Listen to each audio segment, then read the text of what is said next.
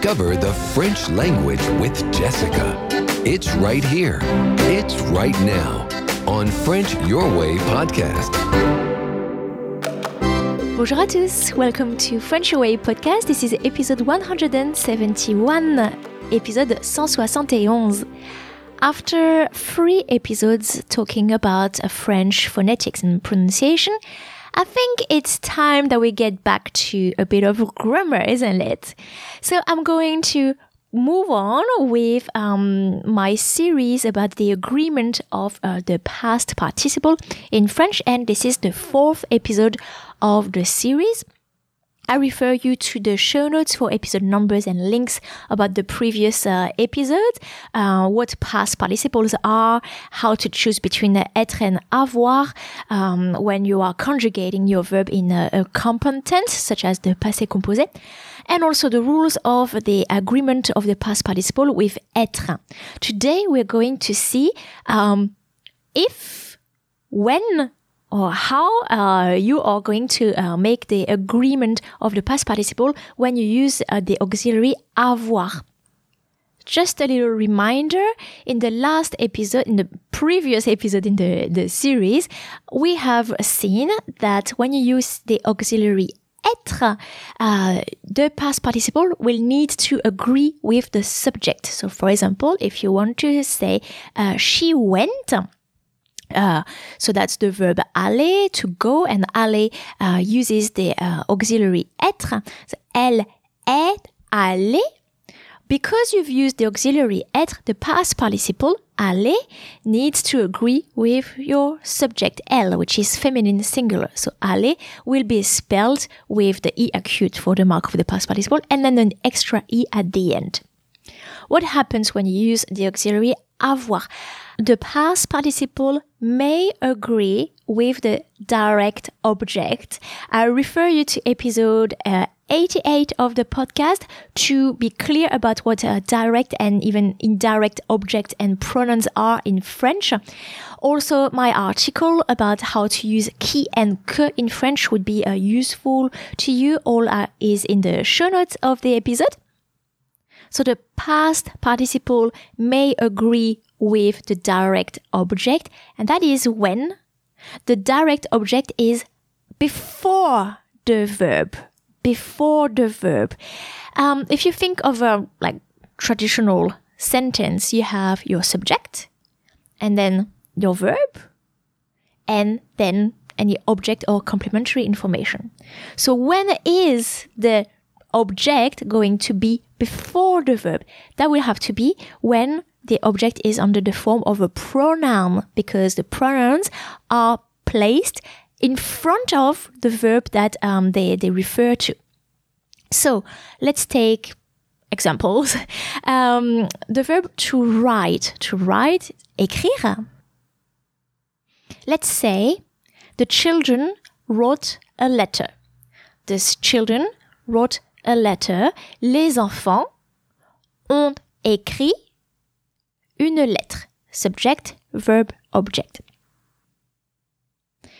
Écrire is conjugated in the passé composé, made of the auxiliary avoir, on, and then the past participle, écrit, which ends with a, a T. So it's E acute C R I T. That's the past participle form. We've used the auxiliary avoir, so there is no agreement between the past participle and the subject. Les enfants do not um, have any impact on the, the spelling um, of the past participle. We do have a direct object, une lettre. That direct object is after the verb. Les enfants ont écrit une lettre. Now, if you want to say the letter that the children have written or the letter that the children wrote was for their mom. The letter the children wrote was for their mom. La lettre que les enfants ont écrite était pour leur maman. Um, the past participle here takes an e for the feminine singular, which corresponds to the gender and number for la lettre, which you can find in the pronoun que located, the direct object pronoun que positioned uh, before the verb. Que les enfants ont écrite. Let's do a second example. Mary forgot her key. Or we can also say Mary lost her key. So what is to forget?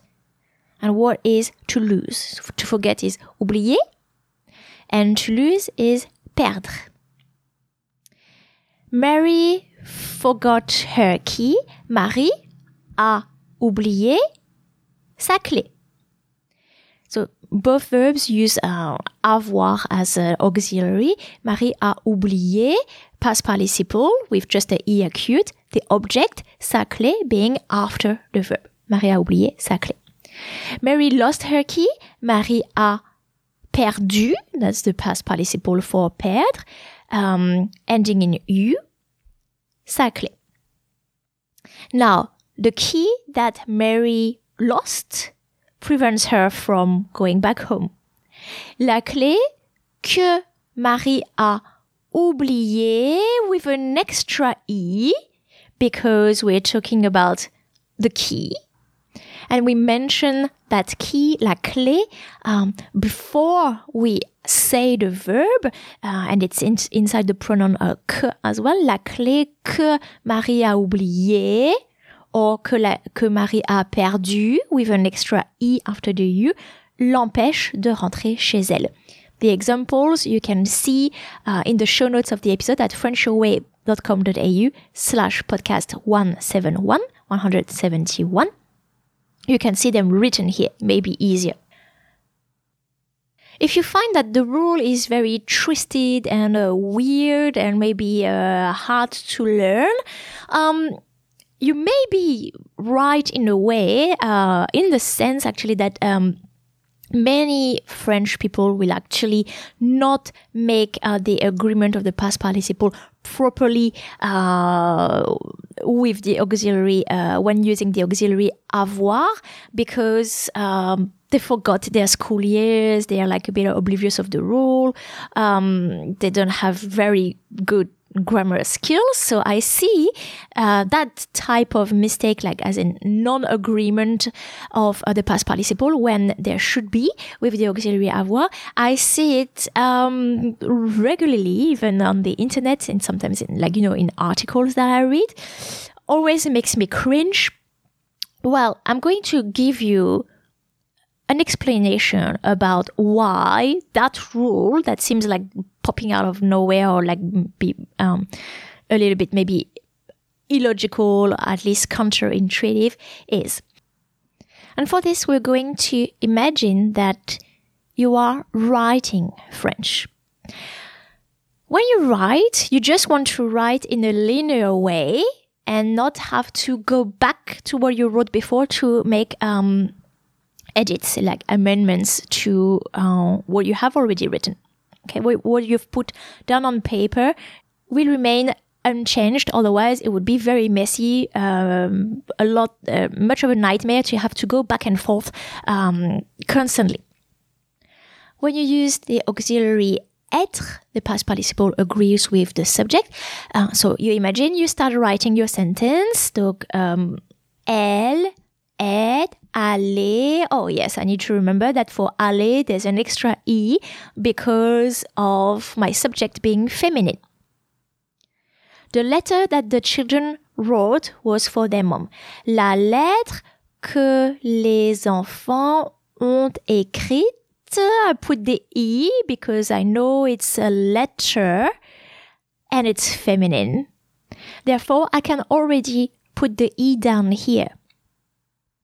Now I'm going to write the children wrote a letter. Les enfants ont écrit.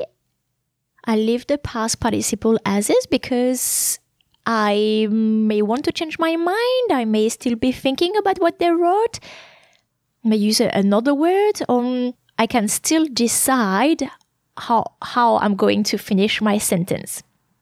So the past participle is going to remain in its simple form I'll add my object after. And then I'm not going back once I've written my object down. I'm not going back to change if needs be, the, the, the form of the past participle. So you need to think of it as you're writing in a linear way and you don't go back for edits.